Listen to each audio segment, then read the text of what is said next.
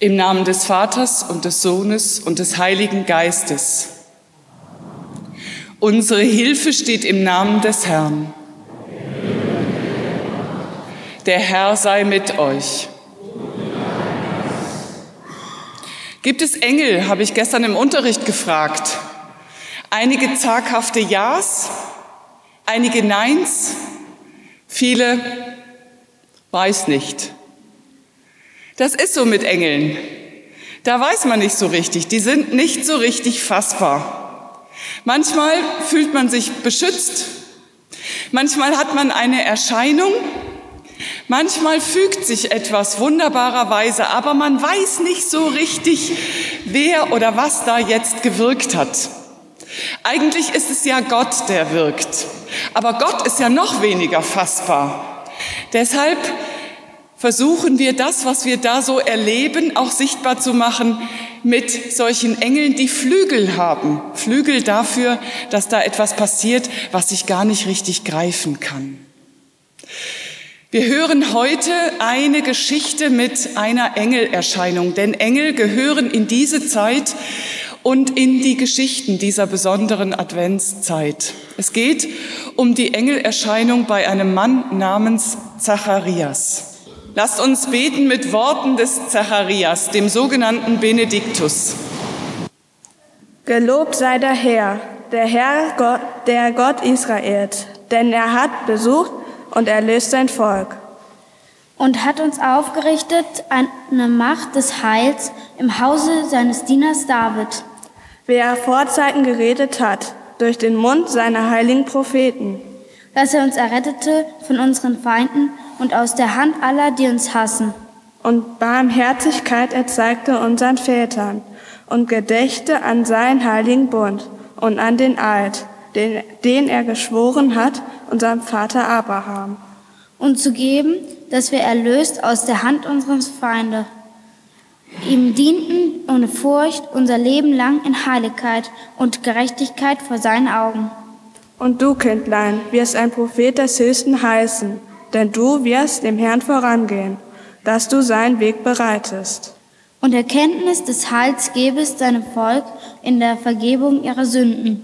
Durch die herzliche Barmherzigkeit unseres Gottes, durch die uns besuchen wird, das aufgehende Licht aus der Höhe. Damit es erscheine denen, die sitzen in Finsternis und Schatten des Todes, und richte unsere Füße auf den Weg des Friedens. Wir führen das Evangelium aus Lukas 1.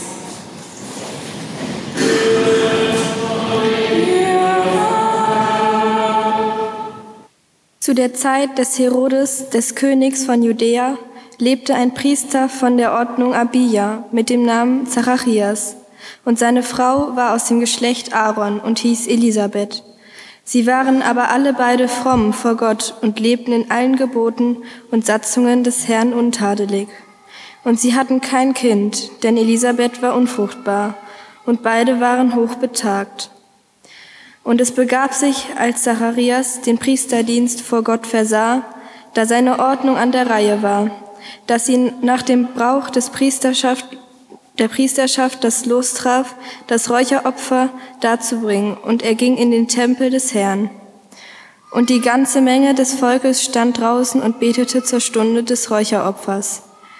Da erschien ihm der Engel des Herrn und stand an der rechten Seite des Räucheraltars. Und als Zacharias ihn sah, erschrak er, und es kam Furcht über ihn. Aber der Engel sprach zu ihm, Fürchte dich nicht, Zacharias, denn dein Gebet ist erhört und deine Frau Elisabeth wird dir einen Sohn gebären. Du sollst ihm den Namen Johannes geben. Und du wirst Freude und Wonne haben, und viele werden sich über seine Geburt freuen. Denn er wird groß sein vor dem Herrn. Wein und starkes Getränk wird er nicht trinken und wird schon von Mutterleib an erfüllt werden mit dem Heiligen Geist.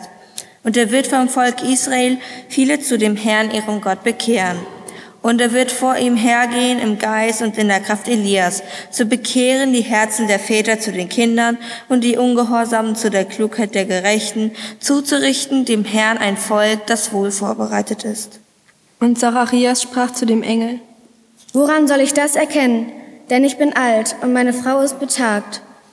Der Engel antwortete und sprach zu ihm, Ich bin Gabriel, der vor Gott steht, und bin gesandt, mit dir zu reden und dir dies zu verkündigen. Und siehe, du wirst stumm werden und nicht reden können bis zu dem Tag, an dem dies geschehen wird, weil du meinen Worten nicht geglaubt hast, die erfüllt werden sollen zu ihrer Zeit. Und das Volk wartete auf Zacharias und wunderte sich, dass er so lange im Tempel blieb. Als er aber herauskam, konnte er nicht mit ihnen reden, und sie merkten, dass er eine Erscheinung gehabt hatte im Tempel. Und er winkte ihnen und blieb stumm. Und es begab sich, als die Zeit seines Dienstes um war, da ging er heim in sein Haus. Nach diesen Tagen wurde seine Frau Elisabeth schwanger und hielt sich fünf Monate verborgen und sprach, So hat der Herr an mir getan, in den Tagen, als er mich angesehen hat, um meine Schmach unter den Menschen von mir zu nehmen.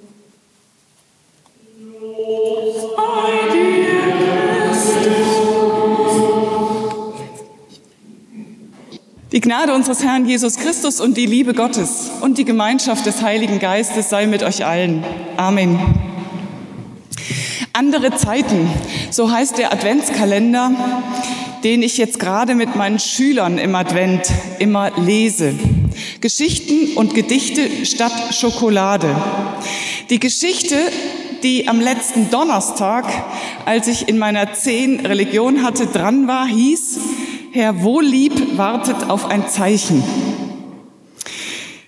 Alles ist wie immer im Leben von Herrn Wohllieb, außer dass sich da plötzlich diese Frage auftut wie ein Krater.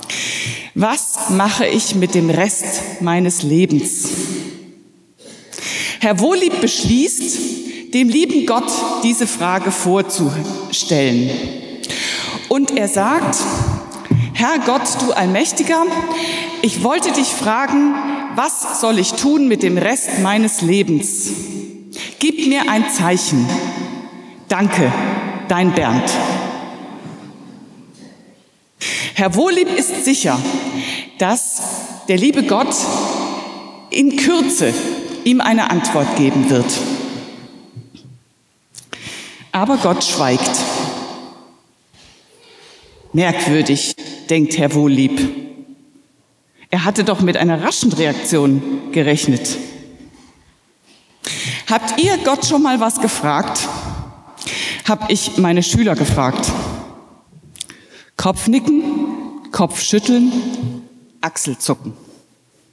Habt ihr eine Antwort bekommen? Habe ich meine Schüler gefragt. Kopfnicken, Kopfschütteln, Achselzucken. Vielleicht, so denke ich mir, ist das mit Zacharias auch so gewesen. Wie mit dem Herrn Wohllieb. Er hatte Gott eine Frage gestellt, eine Bitte.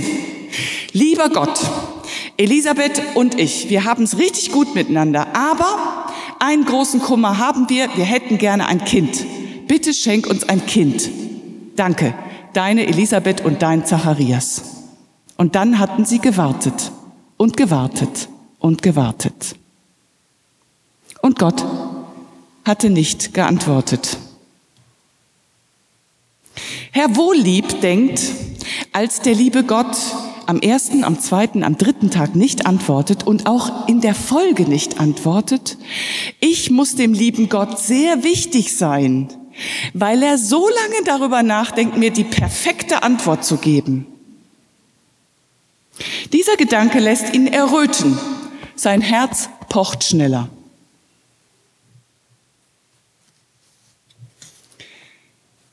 Meinen Schülern gefiel, wie Bernd wohllieb mit dem Ausbleiben der Antwort Gottes umging. Er hätte sich ja auch enttäuscht von Gott abwenden können, Gott überhaupt in Frage stellen können. Das tun ja viele Menschen, sagten meine Schüler. Wenn sie beten und keine Antwort erhalten, dann zucken sie mit den Schultern und sagen, na ja, wusste ich ja gleich, Gott gibt's nicht. Zacharias und Herr Wohllieb wenden sich nicht von Gott ab. Zacharias hat lange keine Antwort bekommen, aber er ist und bleibt ein frommer Mann und geht seinem Beruf nach, Priester zu sein im Tempel von Jerusalem. Vielleicht aber hat er innerlich mit dieser Frage im Laufe der Jahre abgeschlossen. Denn als Gott ihm dann wirklich eine Antwort gibt und er diese Erscheinung hat, da verschlägt ihm doch glatt die Sprache. So ist das. Wenn Gott wunderbarerweise auf unsere Gebete antwortet, dann verschlägt es uns manchmal die Sprache. Ich wollte auf eine Freizeit, sagte eine meiner Schülerinnen. Ich hatte aber kein Geld. Da habe ich dieses Praktikum gemacht und währenddessen sagt mein Praktikumsleiter doch glatt, du, ich habe einen Job für dich. Und dann hatte ich plötzlich das Geld für diese Freizeit. Dieser Praktikumsleiter war wie ein guter Engel für mich. Wunderbar. Naja, für dich vielleicht, sagt der andere Schüler. Aber ein anderer hätte gesagt, Zufall. So ist das mit Engeln, mit Gott und mit dem Glauben.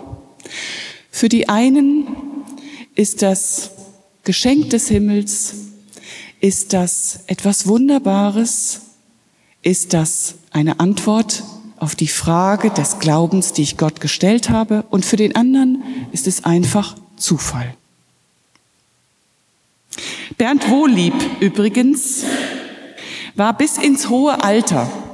Seine Zähne fielen aus, sein Haar wurde schlohweiß, der festen Überzeugung, dass er Gott ganz, ganz wichtig sein müsse, wenn der so lange darüber nachdenke, ihm Bernd Wohlieb die perfekte Antwort zu liefern.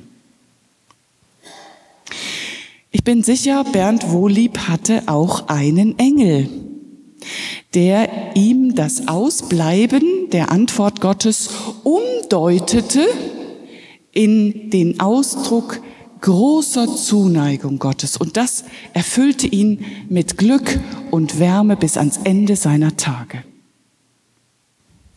Zwischen dem alten Herrn Wohllieb und Gott gab es so etwas wie ein stilles Einvernehmen. Und der Friede Gottes, der höher ist als all unsere menschliche Vernunft, der bewahre unsere Herzen und Sinne in Christus Jesus. Amen.